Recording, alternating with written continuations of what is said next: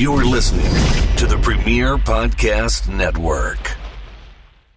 If you haven't heard about Anchor, it's the easiest way to make a podcast. Let me explain. It's free. There are creation tools that allow you to record and edit your podcast right from your phone or computer. Anchor will distribute your podcast for you so it can be heard on Spotify, Apple Podcasts, and many more. You can make money from your podcast with no minimum listenership. It's everything you need to make a podcast in one place. Download the free Anchor app or go to anchor.fm to get started.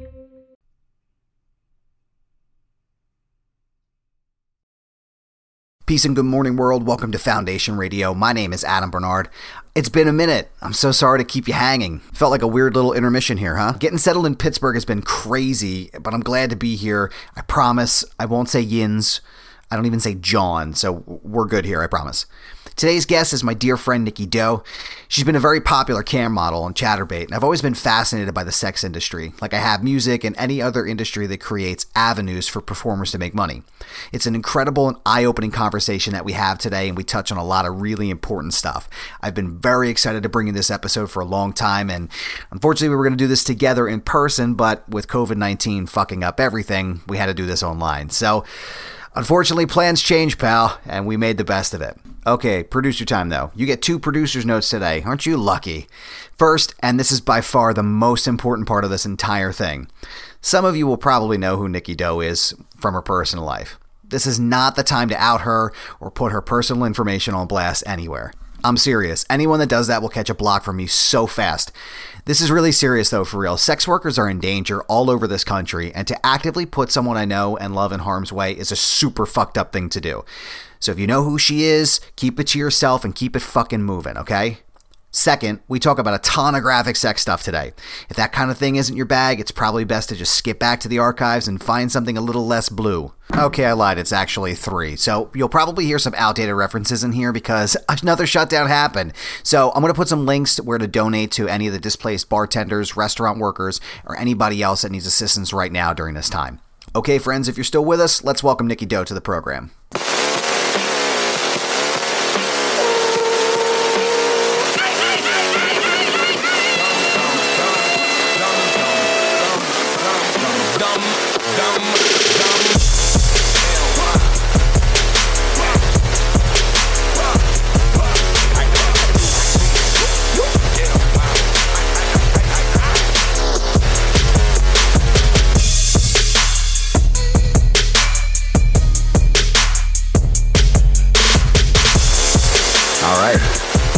Nicky, thank you so much for coming to the show today. I really appreciate it. We've been talking about this for quite some time, and it's nice to finally uh, have you on the show. Uh, welcome. Welcome. I'm very excited. I uh, So I guess first things first, we should probably lay some ground rules, which I kind of talked about in the intro already, but just to make sure we're all safe. Um, people will probably may or may not know who you are after we release this. so I just want to make sure that we're really, really clear, you know, that people who may know you in circles probably make sure they don't um, mention that, right? yes, I think uh, for my own physical safety, it's best to just leave my legal information out of any comments or anything um, on this video. Probably a good idea. Yeah, any any references to anything else. Yeah, probably a exactly. good. I know it's kind of like it can be like not I mean I know we're laughing about it and all it's kind of like goofy haha but like I mean it can be like really treacherous for you right? Like and people in your profession? Uh 100% I mean I've been recognized at least 3 times on the streets in New York. Um, and thankfully they don't approach me in the moment but they um, they'll send me a DM on Twitter afterwards and say where they saw me, and and it's a little un- unnerving. Um, I've had people come into my chat rooms and throw up uh, logos of bars that I used to work at, and all of these things would endanger my safety. Um, I'm at the point where I'm not really concerned about everybody knowing Nicky. I just don't want people that know Nicky to know where she works and all of that stuff.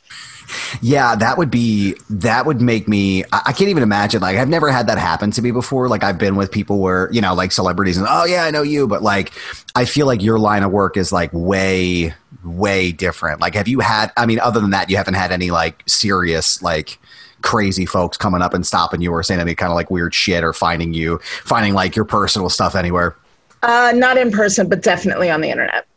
Definitely on Twitter, on in chat rooms. I've had uh, somebody created a, Skype account and contacted me on my legal name Skype, but they pretended to be two of our friends from back home, two different people. They used uh, photos and everything and uh, tried to have a conversation with me under the guise of being two of these people that were good friends of mine from back home. And that left me a little unnerved when I realized it wasn't them.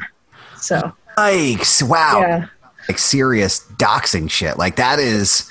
That's next level. And like guys are fucking weird as it is too. Like, cause I'm sitting here thinking about it. I'm like, guys are just like, we're all just shit. Like we're just like human beings, like the, the bottom of the fucking barrel. And I can't even imagine like how scary that must be, especially in a place like like New York. I mean, that's that's that's a big deal, right? Well, it was terrifying. And I contacted the uh, CFO of Chaturbate and I let her know what happened just in case, God forbid, a police report needed to be filed or things moved in that direction. But I have, um, I'm sure we'll get to this at some point, but I have a blog and one of my blog entries is all about exactly that, about this person. It's, it's the Hunter C blog entry and it's all about that. If anyone's curious about the scary stuff, and I think I think it's important too because it's like it's it's I think a lot of people in you know it's sex work or or in porn or anything like that like there's this innate danger about it because it, performers in general are are billed as something that they're not right? Or like they're present it's like acting and it just without clothes. Like and, it, and it's a whole different world and and I think people get wrapped up in this idea of who they think people are and then not realizing like it happens a lot and you know I had a conversation with with my buddy Paul who was on the show a couple weeks ago uh, and we were talking about how we've been able to connect with certain celebrities and one of the things that he's really big on is like hey I'm uh, these people are just people right? Like doesn't matter if it's Bill Goldberg or Christopher Lloyd or who whoever it is like they're just people. And that's where I think there's a disconnect with a lot of people is this it's an idea but people get so entrenched in in this idea that like maybe because you're performing on a camera or because they've watched you that like you're into them and uh, you know like it's that weird like Mark David Chapman kind of shit you know yeah. really that must be really like Well, that's that's only half of it. I mean, the other half of it is the fact that we are so stigmatized as an industry that people don't value our lives the way that they value Christopher Lloyd or even yourself or or myself as not a cam performer. It's you know the the number of full service sex workers that get murdered because people just have no problem thinking that they're just ridding the world of somebody who is a lech in society, which is just totally not true. Is really scary. Really, really scary. It's it's it's like it is there's a stigma about uh, not just I, I think not just with sex workers you know we'll, we'll get to that part but like i think there's a stigma in this country overall about sex in general Yes. people are comfortable talking about it and i think people because of their un like discomfort with it it becomes this really weird thing for people you know? And like there there are so many people with so many uh, different like kinks or you know uh, fetishes or whatever you want to call it and and people suppress those things. And i think this idea of toxic masculinity in our society is so prevalent that like that's why a lot of these things happen the way they do is because have everybody has to be so fucking macho you know? And like Yeah. I gotta be a man i gotta do this. It's just like it's it's the stigma about it but like you know these guys are all watching your cam. They're all Right. subscribing to porn on you know whether it's it's Brazzers or any of the other sites like they're all subscribing to this and then they're like oh well, porn stars well they're just whores. And it's like what the fuck are you talking about? Like you're paying to see this or you're on Pornhub to watch this. Like they're not I it just it it, it there's the the the double standard in this country about sex work in general is just it's it's fascinating. I think it's one of the reasons I wanted to talk to you is to try to help normalize that, you know, because there's it's it's it's just it's just like everything else. It's just like going to work, you know? Absolutely. And and honestly, you've known me for at least a decade, probably at this point. Mm-hmm. And do I f- fall into any preconception that you had about people that do sex work? None. None. None.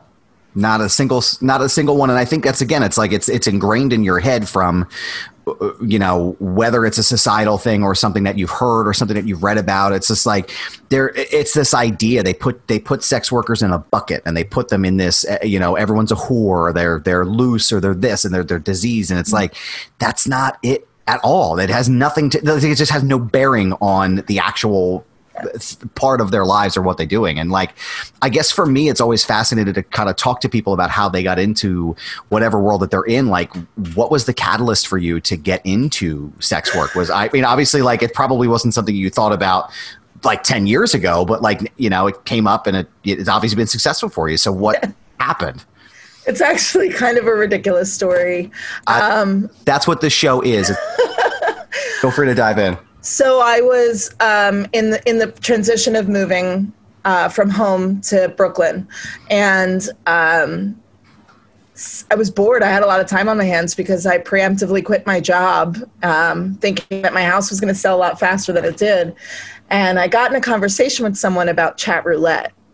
And they said, Do you know that there's actually sites like chat roulette, but you can make money on them? And I was like, Yeah, exactly. I, I was very intrigued and not for the money making aspects of it. I had no intentions of ever doing this to make money. I was just like, I wonder what this is because one of the biggest things about cam work that people don't know unless you're uh, a part of the community is that it's more than uh, porn. It is a community. Like a lot of these people come on there almost for like a social platform because you're engaging with models and other viewers, and you just uh, you build a, a really great network of people. Um, so I went on one night and I saw this boy who I thought was just the most gorgeous human being I had ever seen in my life. and the only way that you can get male models to pay attention to you as a female is if you've broadcasted and you have tokens. Otherwise, they just assume you're a guy pretending to be a woman. Got it. Okay. So I got very drunk one night and decided to earn some tokens because I was between jobs and I wasn't about to put a credit card in a sex site. um, to this day, now we are five years later. He's my best friend, and we travel to see each other cross country twice a year. Wow. So, yeah. Amazing. That is and it just it just sort of snowballed from there like when how long did you like what was the time period from the time you started like with the tokens until you became like an actual like on camera model uh, uh, that's like a loaded question because when I did it in the beginning, I just did it for fun. And I just did it to get tokens to make my friends spank themselves or to do stupid things on, on the site. had no intention of ever doing it. Um, but then I, I got into a sticky situation with work. I was living in New York. I was living in uh, North Williamsburg, which is the most overpriced neighborhood in, in Brooklyn. I was paying $1,700 a month for my bedroom. Um, so I started. $1,700 for just a bedroom. Sorry, 1675 Oh my yeah. I heard stories about Brooklyn being like this, but I didn't realize that it was like legit like that. Like, yeah just just humor me for a second. I know we're gonna go into the woods here, but like. how big of a bedroom are we talking about for fucking sixteen hundred dollars? um, I mean, it was pretty big. It was smaller than the room I'm in now, which I'm only paying thirteen hundred for. The room I'm in now is palatial, but I don't want to show you because it is a shithole at the moment because I just got back from vacation and right into work. You can see literally behind me, the house is full. Okay, of- fair, fair. I'll show you my. Oh, I can't. I have that fancy green screen thing. I can't even show you. I'm just in a white cave. So, um, anyway, I needed to make some extra money, and one of my girlfriends that I had become friendly with on Chaturbate was like, "You should start actually camming for tokens." So, I guess I was doing it for about a year for fun, and then when I started to do it, I went probably within two months. I went from like fourteen thousand followers to like thirty. It just snowballed really, really fast. Wow. And do you think that had, I mean, obviously, like, you know, what do you think that attributed to? Because I, I, feel like even with social media influences, I know even with this podcast, it's been, it's been very difficult to sort of like break above some things just because you have to be different yeah. and you have to have some sort of presentation. Was there something that you did that helped you gain followers or was it just from the presentation itself? Not I, way to say it, but you know what I mean? Like, was it just the presentation, you know? No, I think it was the lack of the presentation. So, yeah, I think that's what I did differently. So for that first year, I absolutely did like despicable shit on the internet for very little money and just for fun because it was almost like a kink at that point. You know, it wasn't it wasn't a business. It was just let's have fun. Right. Um, and then when I decided to make money, I realized the less you show, the more you make and the more interest you get. So here I am on a website of all these thumbnails. I'm a plus size girl sitting in pajamas while there's buttholes and vaginas all over the people are like what is this why are there so many people in this room and then they would go in and then just get caught up into conversation which comes from 20 plus years of bartending. I, I can't even like I can't even imagine again I guess it's a lot like being on Instagram or or, tw- or Twitter, just finding all of these accounts and different things, and there's mm-hmm. probably something on there for everybody. So that's that's I feel like not doing a lot would definitely set you aside. And I mean, how yeah. take how long did it take you to like really hit that next level where it was like, okay, now I'm now I'm rocking here, you know? Uh, by the time I made it to the next apartment, so it was probably like a year later, I was living in a much cheaper apartment. Uh-huh. Um, and I had some shows where I like granted it would be 10 hours of sitting on the computer but at my house like what's the big deal? Right. i would have some days in one day. I'd have other days where i'd make 250 so there is no like rocket necessarily because every day is different just like bartending. You know you never know what to expect. I got nominated for the first award that i was nominated for. I was that was the moment where i was like holy shit. When did this happen so, and then I, I, was nominated for a, a YNOT award. It's um, a, an event that goes on in Hollywood, and I was one of the top five funniest models across the cam community. Wow. Um, and then I got an AVN. To, in my defense, I did kind of like run a little campaign to try to get nominated for the funniest model just because I thought it'd be hilarious because I'm the half-assed cam whore and like nobody deserves a nomination less than I do. um, but I got one and it was a great experience. Um, and that was August. That following January, I was nominated for favorite cam girl for the AVN Awards. Wow, that's a big fucking deal. I know. That's an AV. I mean, that's that's a that's a big fucking deal. yeah, and I didn't campaign for that. That that just came out of nowhere. So that I think was probably the moment when I realized I need some of this. Wow, that is. I mean, that must have been. That must have been. It was yeah, like how did how like when you went there, what was what were the AVNs like? Now was I should say was it an AVN pre-COVID or post-COVID or during COVID? Uh, uh, mm, that's a tough question because we have the AVN flu every year is what they call it. Now, what is the AVN flu? Explain that. Because it's different. um, for real models, a lot of them take advantage of these uh, conventions and expos to film content together, which circles back to what you said earlier with the stigma of um, sex workers just being riddled with STDs. I don't know anybody that's tested more than sex workers. I remember reading something on Twitter, maybe it was about five or six years ago. There was some, I don't know if he was in gay porn or, or straight porn, but he had like infected a bunch of people or exposed people to mm-hmm. some hepatitis or something and didn't tell anyone. And like people wow. lost their shit. It's very self-policing which i think is really awesome. In fact there are times because since i'm a mostly non-nude model and i don't film content with other people i don't get tested before these events because i use them as kind of like a chastity belt so that i don't hook up with anybody because that's not what I'm going there for. I'm going there to see my friends. But if I don't have that paperwork within the last two weeks before the trip, no one's going to touch me anyway, which is fine. Now, when you decided now when you decided on like Chaturbate, because I know there's there's like a bunch of different sites that you can go to. Like I said, there's sort of something for everybody.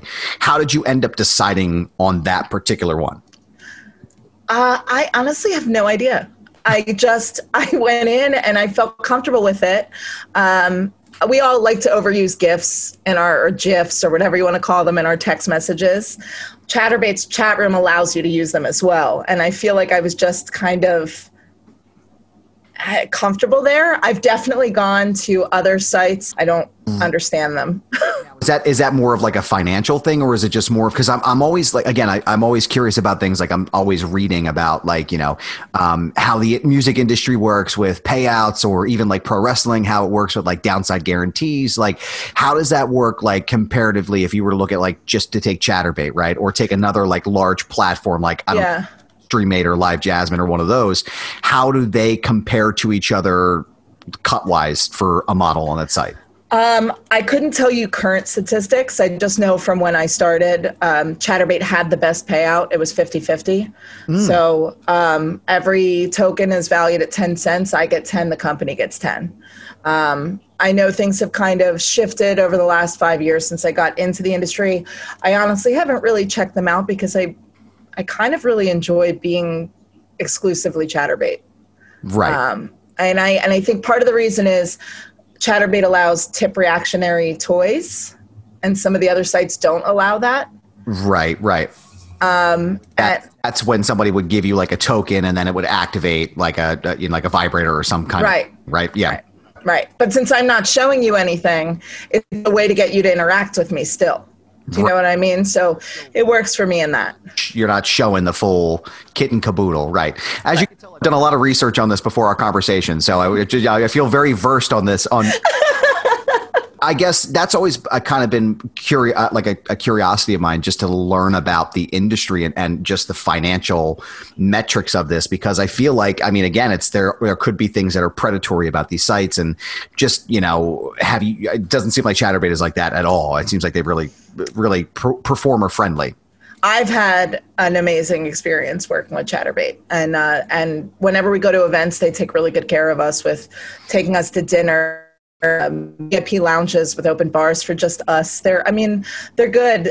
I mean, I'm sure it's not a big deal if I say it, even though it hasn't been released yet. But I just filmed a mental health video for them that they, they, the CFO reached out to me and asked me to contribute because they teamed up with a company called Pineapple Support, which is uh, a mental health company for the adult industry. So the fact that she knows who I am and she reached out to me, I felt very flattered by it. That's awesome, and I, yeah. I that is something that that is prevalent in that industry. I'm sure. How difficult is it for people with their mental health and that? Is that like what's how di- how what's so, like? I think that the the stigma, the expectation is that we come into it with mental health, or we come into it against our mental health issues, I should say, or that we come into it against our will. And I think that that's just not true. There are absolutely situations like that. Like in my blog, it says right, right, uh, right in the beginning um, that my parents have both passed away, and that's not why I show my tits on the internet. I show my tits on the internet because my parents have passed away and they'll never see it. Like the difference, you know, there's a total difference there. Right. And um, can I say that? Is that okay? Uh, yeah, absolutely. okay. You could say literally, this is an open forum. You could say whatever. All right, good. I was like, oh, we're talking about sex work, but I said tits. Is all right? But I do think I think that um, that is an issue, but I think the bigger issue is that since people are treated so differently, almost like lepers in some communities, that uh, substance abuse and suicide are growing um, presences. I, I, don't know how to explain it. Like it's a it's a it's an epidemic almost within the industry, and I think a lot of it is coping, um, and not that they entered it with these addictions or these depressed thoughts. I think that the cyberbullying that comes i mean the things that i've seen on twitter that people say to people is just I can't even imagine. I know that, like, again, like I, I, I, compare it to different things that I pull from, but like I, I, I saw something earlier. There's a, a, a, big pro wrestling freak, as pretty much anybody would know. Mm-hmm. Um, I saw somebody that was talking about um, one of the female wrestlers in one of the one of the uh, sort of lower end companies, not lower end, but like as not as famous, but Impact, one of their champions, and it was like, oh, this woman will be great if she like lost thirty pounds or did squats, and you know she would be super hot because her face is so beautiful. It's like, dude, like who the fuck are you to be making comments? Like i guess it's it's sort of like the the gift and the curse of social media in some aspects and twitter specifically because you're it's able cesspool. Yeah it is and it's like you're able to just like create this yeah uh, almost like an avatar and yeah. it, and it's it's it's also not to not to get to politics or anything, but like it's a lot of reasons why like what Mike Tyson said, like the internet's created or something. Maybe it was Mike Tyson or somebody else was like the internet has just created uh, an avenue for people to say shit without having to worry about getting punched in the mouth, you know. And it's like people just say really yes shit on yeah. I see the worst stuff on Twitter. I see the worst stuff on YouTube, and it's like, no wonder people's mental health is so yeah country and know across the world is because people have to read crap like this. Yeah. And nobody's, you know, like nobody who the fuck asked you for your opinion?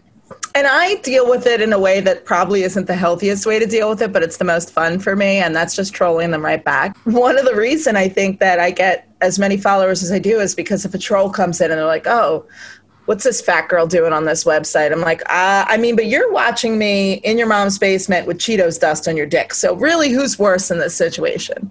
You know? And then they end up like enjoying because they just wanted to see how I would react. Most of it is to be reactionary. The only people that I can't stand that I do like to just mess with are the swerfs on Twitter. The the What's a swerf? uh, sex work exclusionary radical feminists. Oh, yeah. So they're like a turf, right? I guess they think that we're all damaged by men and men have ruined us, and that's why we use foul language and show our bodies on the internet. And so, so what happens in those in those types of situations? Like, what are some what are some examples of things that you've heard from from a swerf? Somebody said something about um, how dare like sex workers comparing saying sex work is real work is such a joke. Um, it's like saying fisting your asshole is the same thing as being a barista at Starbucks. And I responded to it with like, do you know how hard it is to fist your own asshole? Like there takes more skill to do that than to make a, a frappuccino.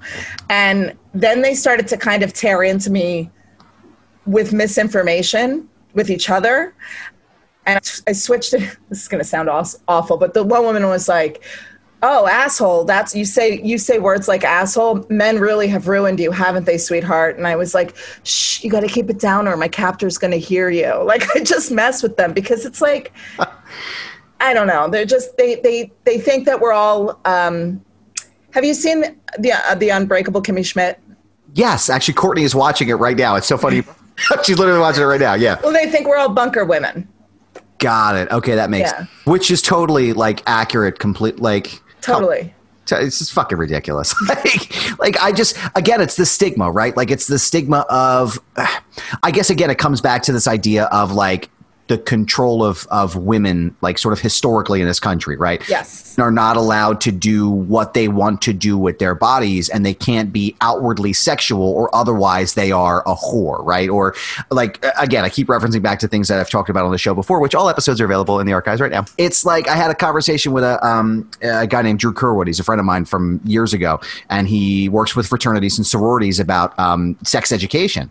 And it really is. It's like imagine like if I were to go onto a campsite, or if I was a, a, a porn star, and I you know fucked three women, it'd be like, oh man, yeah, Adam, dude, you're the fucking man, and you did any other. But it's like you know, but if Nicky Doe's on camera, you know, blowing three guys, it's like, oh man, what a fuck. She has- or she's She got has daddy issues. a daddy she's got this she's got that but like it's sort of it's a double-edged thing because like you're stigmatized but also like people are still watching you blow three dudes and Yeah. it's, it's it's this very weird like dichotomy and like I, I think it does it boils down to not just the stigma of um you know sexualized women i mean we could even talk about wap the song wap right like you could talk about how people freaked out about cardi b and it's just like this is this is just an expression that women have not been able to use. Like I, I don't know. It's just it, does that make sense? It's like this. It does, but it's but the problem is that you you you just said something, and I don't know if you actually realize the magnitude of what you said. It's not just uh, men; it's women as well that fall into this pattern of judgmental behavior, and unfortunately, um, it's a bipartisan issue as well Yes. because you get for example um, some people i this is such a fucking trigger for me and i and i'm i'm going to do my best to keep my cool the forum is yours. yours. so um, only in the last few years since uh, SESTA FOSTA turned out to be just such a train wreck um, that there are some pol- politicians that are talking about being pro sex work. And one of them that I like to reference, just to show how slimy all politicians are, is Elizabeth Warren. People think Elizabeth Warren is so great because she changed. Now, mind you, Elizabeth Warren is one of the original. Um, what do they call it when they when she and Marco Rubio like co-signed a bill to to basically say sex workers weren't allowed to hold bank accounts or hold mortgages or do any of this stuff. So um, there was such a pushback that now she's all I'm pro sex work. I'm pro sex work. I follow the Nor- I support the Nordic model. But if you research what the Nordic model is in sex work, say I'm an escort and you're my John, and we get arrested, I don't get in any trouble, but you go to prison that's not decriminalizing sex work. That's still criminalizing sex work. It's just again making me look like a victim. Right, you're taking the you're taking the impetus off of you know, and again, you're taking the unnecessary criminalization off of the female or Right. ma- and Right. on the John, whether it's a you know John or, or Jill rather, whatever. Yeah. But Yeah. and it it that doesn't make any sense to me whatsoever. Like why No. that that like it's defeating the purpose completely. It's actually making I feel like that's the cl- it is, and I feel like that's the closest we've gotten so far with a potential presidential candidate that was willing to have that conversation, and it wasn't good enough. I don't think I've heard either Biden or Trump say anything about either of that at this point. I haven't. I think, and again, it's it's one of those things where it's like it's like uh, it's almost viewed as like a, a- an underground thing, right? Like ooh, decriminalization of sex work and decriminalization of marijuana and like all of these things that are considered like the counterculture. Yeah.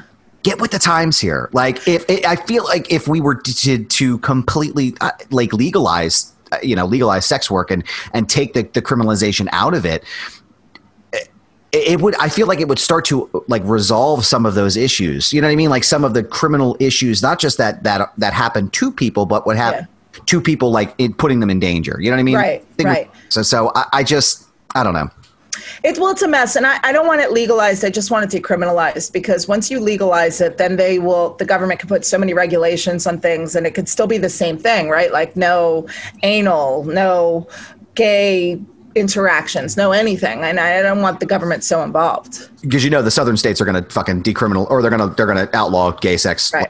almost immediately so But the but the other problem is that right now they're lumping sex workers in with this whole safe movement or whatever you want to call it, which I understand. This first of all, this child sex trafficking thing. Um, you're talking about qanon aren't you oh No, no, no, no, no. But but like yes, it's a thing. There are unfortunately children that get sex sex trafficked. There are people that get sex trafficked, but it's not the way that they're putting it out there. You're not a 15 year old girl or a 12 year old girl walking down the street getting thrown into a trunk of a car at Franklin Mills Mall or something. You know what I mean? You're most sex trafficking situations are uh, a woman being coerced by her boyfriend into doing cam work or to doing escorting. It's usually like someone they know. You know, um, the problem now, for abuse sexual abuse anyway is it's most times it's someone that and you know, in your home and you trust. right right Right. So what's happening now is that they're lumping all these laws in, and um, like so, Fosta Sesta did away with Backpage and Tumblr, the porn on Tumblr, and all of that, and the number of Black trans women that have been murdered has skyrocketed, and the reason is because they're no longer able to vet their Johns anymore because they've made it illegal for them to have posts on Backpage. They've made it illegal. All those sites have to be uh, really hidden, um, and now with the Earn It Act possibly being passed, it's even more fucked. Everyone's even more screwed because encryption is basically gone when the Act goes through. I was just going to say, tell me, tell me a little bit more about that in case anybody, any of the people who are listening aren't familiar with it. So the Earn It Act, um, where it stands right now is if you have something like ProtonMail where it's completely encrypted and nobody can hack into it, allegedly, everything is going to have a backdoor for the government now because they want to make sure people aren't selling children. So once you add this backdoor, you give any brilliant hacker access to that door. So now all these people that have all your all your information is going to be out there. Everything. Eh, No, nobody will be able to have anonymity. Where in some cases it's beneficial, but for a woman that has a ManyVids site, somebody can go in and find out where she lives, find out her bank information. Um, and so it's all under the guise of saving the children. And I, I feel like it's so stupid because if the Hoover Dam has a leak, you fix the leak. You don't get rid of the water in the whole world. Right. And that's what they're doing. Well, I feel like these these issues are not like uh, they're not one and the same, right? Like they exist almost parallel to each other, but you're lumping everything together, and it's just making it's just making a, um, almost like a mountain out of a molehill in some ways. You know, not to not to downplay. You know, obviously the very real. I mean, like look at something like Jeffrey Epstein. I mean, that shit is fucking real, but like you're you're targeting the wrong things. Like you said, I think that's a that's a fantastic analogy uh, about the Hoover Dam. But I I I, I just I don't like what it like. Why is it that so many black trans women are being like? Why Are they specifically being targeted? Because in the in the white cis male world, it's one of the most taboo, embarrassing fetishes that could exist, but it's also one of the greatest fetishes. So uh, again, it goes back to what we said earlier about the value of a hooker or the value of a cam worker or the value of a dominatrix isn't the same as people value themselves. They think that everybody's lower than them. And they maybe have a hard time accepting this fetish, and their reaction is to just be violent. And I, I mean, and it's not saying definitely not only black trans women are getting murdered. A lot of full service sex workers are. Disproportionately being they're being murdered murdered in larger numbers p- proportional to sort of a larger scope and, and size right? I, I that i don't know for a fact i know at least over their own numbers. So where they were where their numbers were five years ago six years ago seven years ago it's much greater now. And these things are just going to make it way worse and and much more difficult for them to sort of keep themselves safe well, right. And you could say, well, then don't do it, right? But there are a lot of survival sex workers. There are a lot of women and men that need this to pay their bills. Right. Um, that they're not all lucky. Like I'm very lucky that I get to do it for fun. I have a job that I love, um, but I work in Manhattan as a bartender during COVID. So I don't know if I'm going to be home again for another 115 days oh my god covid in manhattan as a bartender. You really you really won the won the roll of dice there. Yes. Yeah it's been it, lovely. I love the idea of being able to talk to people and being able to like normalize the idea of not just like having like kind of awkward conversations with people about sex in general, but just like just about normalizing the way we talk about sex workers. And I think that's something big that you're starting to start now. Tell me a little bit more about how you found your voice in that conversation. So I don't travel well with other people. I like to have my own space. Um, I like to go to these events around 300 people and then go back and have my own hotel room and just be by myself. And with that comes a lot of the in and out of my room, people coming and hanging out because there's not a roommate that they have to worry about bothering or anything like that. Um, and one day I was in Denver. It was probably 2017. We were there for Exxxotica there were three models in my room. We were sitting in my room and just shooting the shit, just having a conversation like you or I would have, nothing to do with sex work, just a regular conversation. And Clark said, People would pay money to hear this conversation, to be a fly on the wall in this hotel room right now. And I and it was kind of like a light bulb went off, and I thought, I need to c- come up with a project uh, to do just that, where I want to have a regular shoot the shit podcast kind of like like what you're doing where it's not one general theme it's just different episodes with different people but i want them to all be sex workers because i want to show people that sex workers have the same concerns about well i'm not doing politics because sex work in itself is polarizing enough and i think if you add politics into it unless it um, targets sex work specifically. Directly. Um, right yeah yeah yeah yeah. I think though but like they have the same likes of going to the movies and you know dating issues that we have. Like everybody everybody's the same. And i had a project in the works um, but it's been put on the back burner for a little bit because my partner's doing some charity work and felt like it might be a conflict of interest to have her voice in the both both puddles. So i and i respect that. Yeah fair. Um, so so what i'm trying to do now is i'm building i'm trying to build out a brand where instead of being nyc girl I want to be Nicky Doe, and I want to be.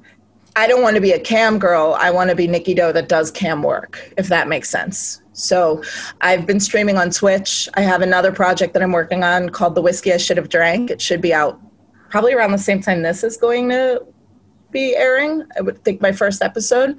Um, and it's basically going to be advice to my younger self. I'm very excited about it. Um, I actually came up with, I came with an idea with um, a, my friend Billy, and I were just chatting. And I like to separate artists from the art sometimes when there's some people that have done some questionable things because I'm going to get canceled someday. I know that.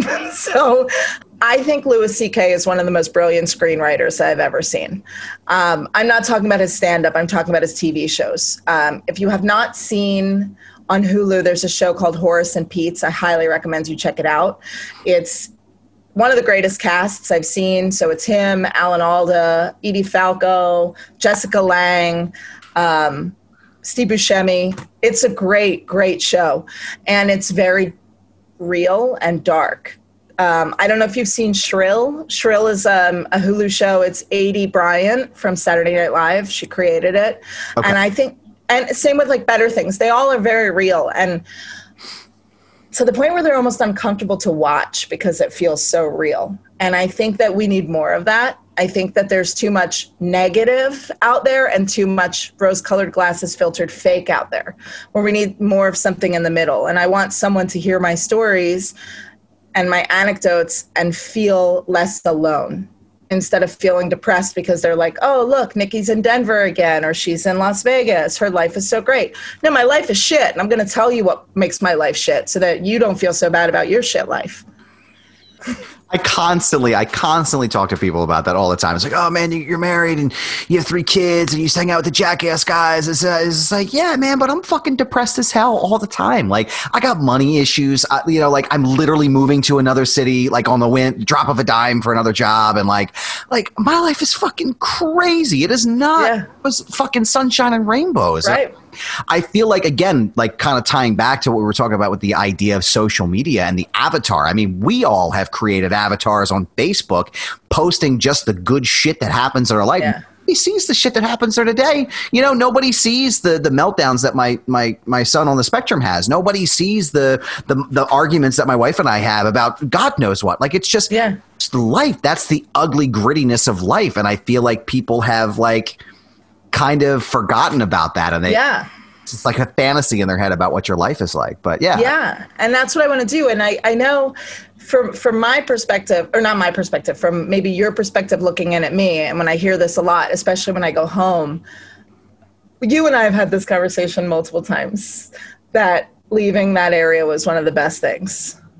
I can tell you right now that i would not have done anything in my life Nothing. Not this podcast, not going to school in West Chester, not moving to Pittsburgh.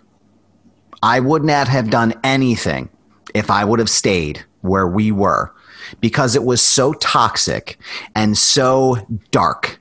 And it's like, it literally is the epitome and definition of small town people don't leave they marry each other and they stay stuck in their worlds and that's not to say that like everybody is like that but you and I know it's pretty much like 80 to 85% of those people have never left their bubble, right? Like they think that going to, you know, town up north is like a vacation, right?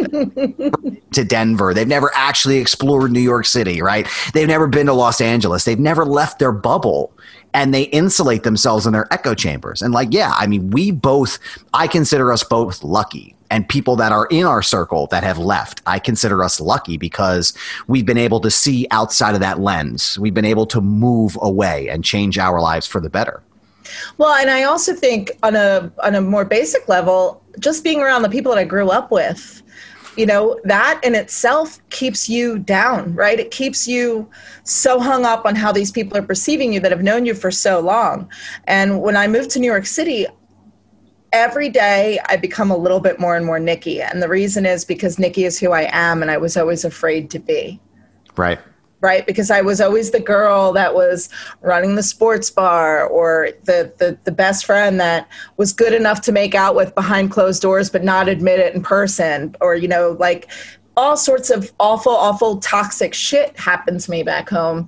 And I was treading water and didn't realize that it wasn't okay. Right. You know? I've never heard a sentence that, that, uh, like, defined my life more than just that. Yeah. Yeah. I didn't know I was unhappy until I was happy. Yeah. And I was like, holy shit. I came here and I lost 60 pounds from the time I moved to New York.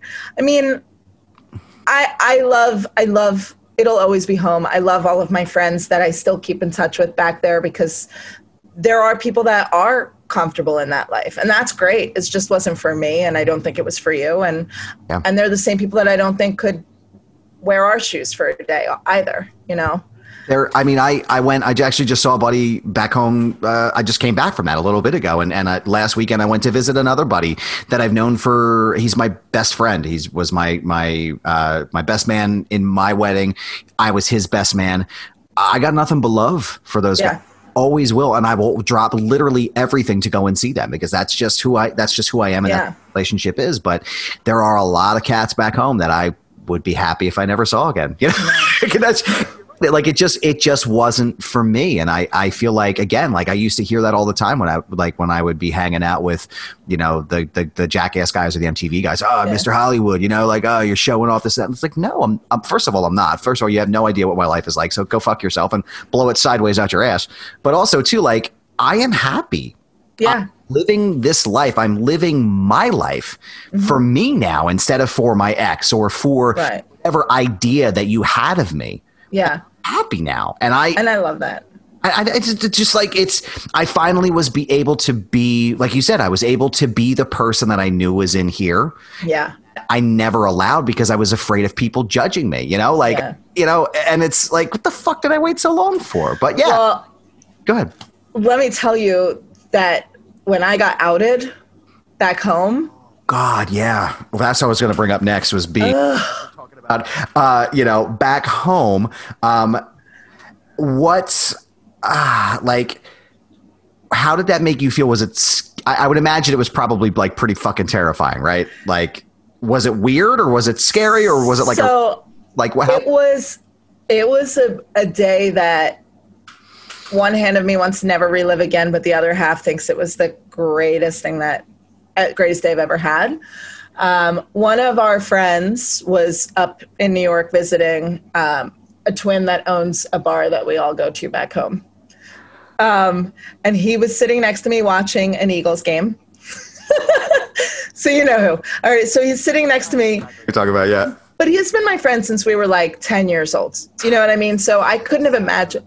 I don't think he's very happy with me right now because he unfriended me on Facebook after everything happened in the city a couple weeks back. Or couple, the yeah, I mean, I guess we lean kind of politically different, which is fine. Yeah. That's, that's totally on him, and and you know, I wish him nothing but the best. But I I didn't.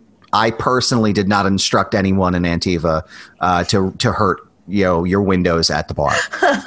It was a sensitive, I didn't have my Antifa library card that day on me, so you know it's a whole thing. But yeah, oh, good time, good timing.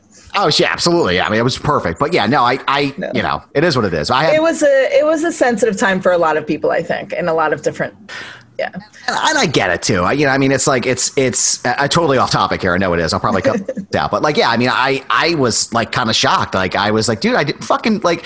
uh, Just because I view this differently than you, like I'm not like I'm not actively advocating for your business. Right. Shit, man. Like, Yeah, yeah, yeah, yeah. adult. I get it. I totally get it. He came up to watch an Eagles game.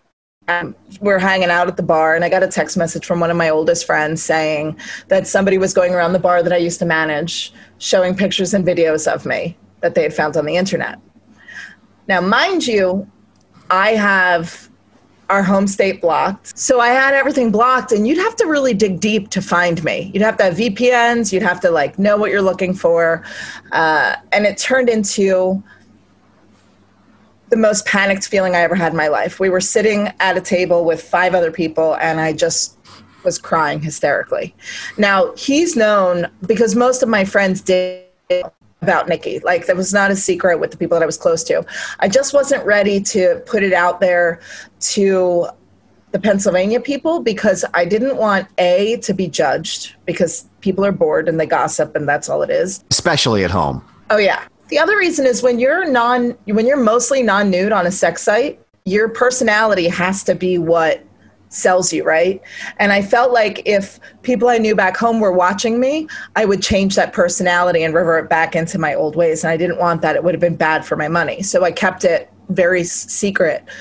Um, so long story short, I got ahead of the bullet and I went right on my social media and my personal social media and I outed myself um, and the amount of love and support that I received is mind blowing. Mind blowing. You know, that's amazing. I think I think within three hours I had like 230 comments on the status, all supportive. That's amazing. And I guess that was that had to feel like a relief for you. Like that had Yeah. like a huge burden off of your chest at that point. It was I can't I can't even describe how good it felt to not have to feel like I was living three lives anymore. Now I just live two. But it was it was it was happy tears by the end of the night and I think I ended up just getting shit-faced drunk and that's the that's the best way to celebrate anything is to get shit faced yeah. drunk. I would imagine, yeah, especially with one of those guys. Um, so I guess uh, overall, would you say that sex work, cam work, has like made your life better? Oh yeah, not even a question. And how many? And like in in in what measurable ways has it done so? Um, on the basic level, the the confidence that I've gotten. Like I mentioned earlier, I was the girl that was you'd get drunk and fool around with behind closed doors and whatever. And I thought that was all I deserved.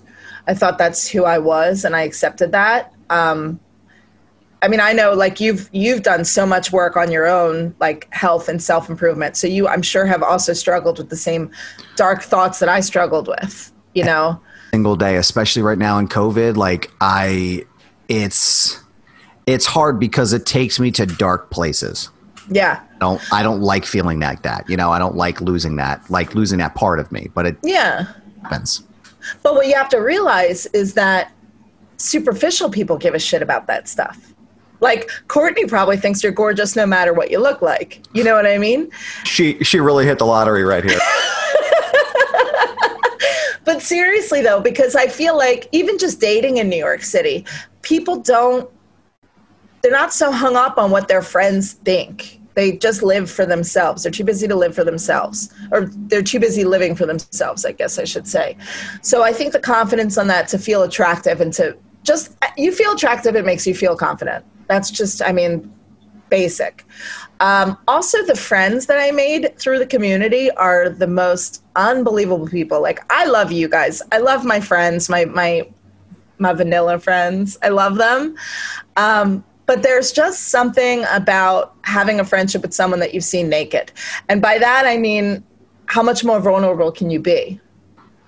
Yeah. You know, yeah. it's a connection that, like, if, if you got naked right now, it would make me very uncomfortable. But if my friend Jaden or another hat tricks or one of my other friends from the cam community walked into my bedroom naked, I wouldn't even flinch because it's just, it's, it's desensitized in a sense. You know, it's not, I don't know. I get what you're saying because it's like it's it's it's it's a different context, right? Like it's work, but it's also like now you know it's like oh man he's naked again. You know what I mean? Like there obviously there would be no reason for me to get naked right now unless I you know like if you're going to put up that Cash App handle. I, that's actually a great idea. You can hit me up at Adam takes. no, I mean it's just like I I I get it. Like it's it's it, there's something that is like I can talk to Courtney about things that I've never talked about to anybody before, right? Yeah. And like my relation, like my conversations, I, I have really, you know, I, I, can talk to pretty much anyone about anything, but like I feel like I'm at my most vulnerable vulnerable with people that I've slept with because yeah. seen me in a way that only a, a, select group of people have, you know? And it's like, yeah. just, it breaks a huge layer of ice with people. And yeah, I mean, I, I totally get that. Yeah. Yeah. And, and it's, it's pretty, I don't know, it's pretty invaluable. And it's to the point where I'm so into this because of the community that I, it's hard for me to date because people don't accept it, you know? I was, but I'm difficult. Yeah. It, it is. I mean, I, I like trust me, I get by. It's fine, but it's not. It's not. it's fine, um, but it's. Okay. Yeah. but I definitely see guys where I think, oh, they're too Catholic and too well bred that I'm not even going to waste my time because they're not going to be comfortable with it, you know, or or whatever. But I won't give up this life for somebody. It's too much. There's too much good that's come from it, and independent of the financial freedom that comes from it. Uh, and if, like I said, if my new project does what I expected to do, I'm hoping to be a really good voice to help the community. And that to me, uh, giving up my privacy like this, doing this interview with you was definitely like a shaky thing for me coming into this. I was going to say, because I know we've been talking about it for months. Yeah. Like we yeah. definitely talked about this pre COVID.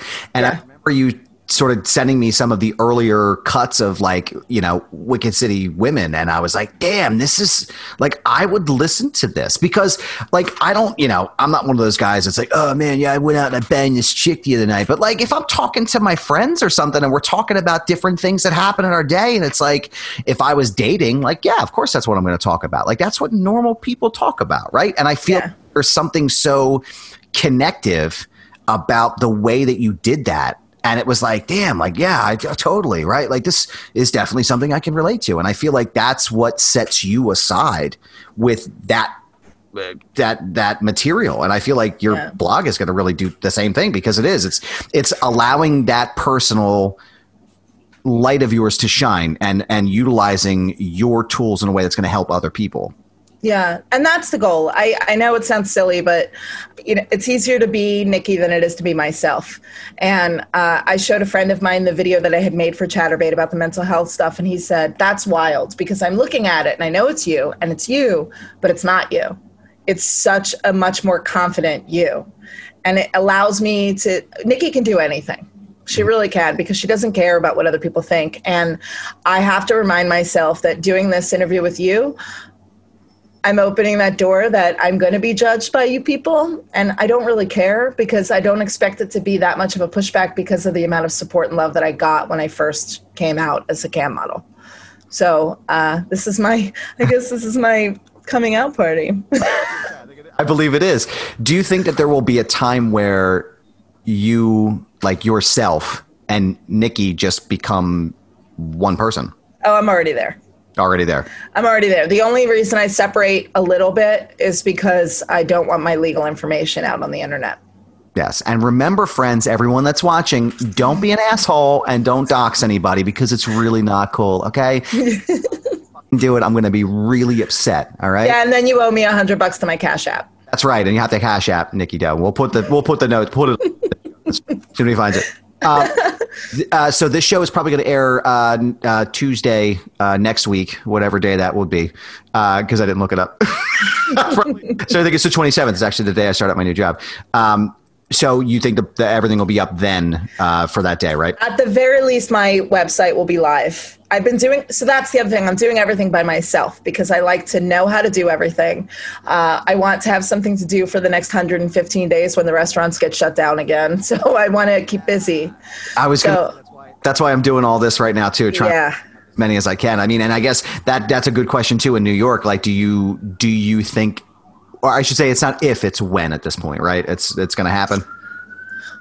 I don't know because what what if I don't know how many of Cuomo's um, press conferences you guys get to see, but we get them every day at the same time, um, and we're having a big issue with certain communities in Brooklyn right now. If you've been following, Yes, I have actually. The New York Times did a piece on that on the the, the Daily, which is a, a podcast I pretty much I listen to every day, and they did a Daily. Ah ha, ha. Thank Funniest model, loser.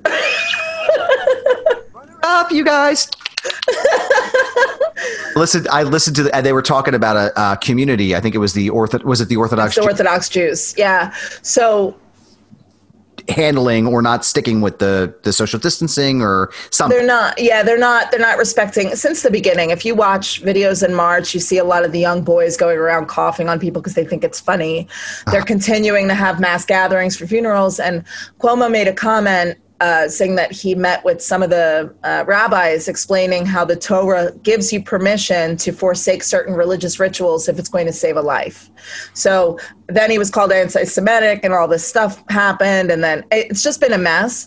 But the point of me bringing this up is that during one of these pre- press conferences, when he's trying to target, saying that you can see where these they're called they're not called hotspots he calls them clusters where Yeah. these clusters are happening um, he said flat out this is not the indoor dining program that is causing a spike. This is mass gatherings causing a spike in these neighborhoods.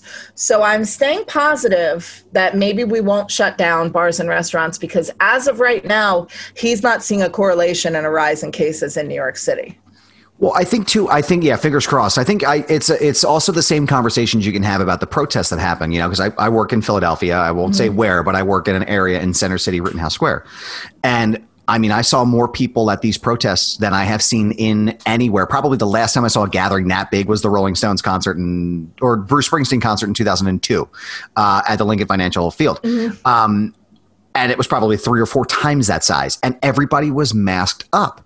Yeah. Everybody was like, "Oh, there's going to be a huge spike of cases. Oh, this did. It's a super spreader event." Not a single person like I don't I don't know of anybody. I didn't hear of any cases in the Philadelphia yeah. area that had a spike of coronavirus because yeah. protests is because the masks fucking work. Yeah. Yeah. use that data and say, "Hey, listen, it's from these super spreader events." You know, not not ma- naming any names uh, with a recent super spreader event in a very public place, uh, but if we can sort of isolate these specific events and say, you know, this is where it's happening and it's not happening in bars and restaurants because we're taking the proper precautions, then yeah, maybe we'll be able to to figure this out. But yeah. I you know, even here in West Chester, you know, I'm still in Chester County now for another 48 hours. And uh, a couple, I guess it was about two weeks ago, um, West Chester Borough went into lockdown because so many kids at the university are there still living on, you know, in the town. Wow. Playing beer pong. Playing fucking beer pong in the middle, yeah. and they're causing these huge spikes in events. Yeah. And basically like we're we're shutting down. That's it. Like we are you're on a curfew. You can't gather. There's going to be fines and stuff. And like yeah i mean the science and the data is really it's really leaning towards that. So uh, yeah. uh, for you too. I, I know it's i know people in the industry it's this the the food and and and drink industry it's been very very trying for them. So well it's a good thing i have a backup plan backup plan in the world here. So um, we'll make sure we link everything in the show notes. Nicky Doe, thank you so much for for stopping by today. Thank you for asking me to be on. And I appreciate that I was able to be your uh, your your coming out party. So welcome, come back anytime, uh, and I'd love to stop by on your show next time you uh, you have a chance. I have lots of really great stories. Uh, remind me to tell you the one where I found out that I was uh, uh, sleeping with someone who had a boyfriend that was on active duty in Afghanistan. Oh, that doesn't sound scary at all. That it was one of the worst days of my life. So I'd love to tell that story on your show. To tune yes. in, you guys. So thanks so much. I appreciate it. Bye. Thanks again to Nicky Doe for stopping by the podcast today. I apologize for the intermission between episodes. It's been a little wild moving all the way from Coatesville to Pittsburgh, but I'm finally settled and ready to get back in the swing of things, so I'll have plenty of content coming for you soon. If there's anybody you think that I would love to talk to, anybody that you think would be a very interesting person on my show, hit me up on Instagram or Twitter. It's the same handle everywhere. This is Goober. You can find me right there. And remember, all of my previous work is located in the archives at foundationradio.net. If you want to go back and take a listen to the episode where we feature Bill Goldberg, or you want to listen to Asher Roth's interview, or even listen to Cas Haley's live performance inside of Jake Summers' studio, you can definitely check it out all right there. I'll see you again next week, friends. Peace.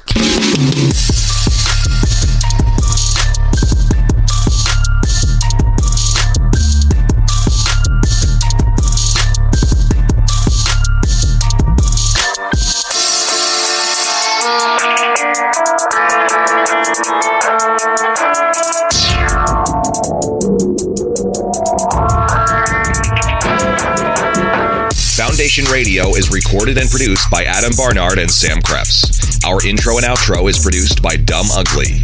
Leave us a five star review on Apple Podcasts, Spotify, iHeartRadio, or wherever you listen to your favorite podcasts. Follow us on Instagram at Foundation underscore radio. Find us on Facebook at facebook.com slash Foundation Radio Pod. This has been a Foundation Radio production.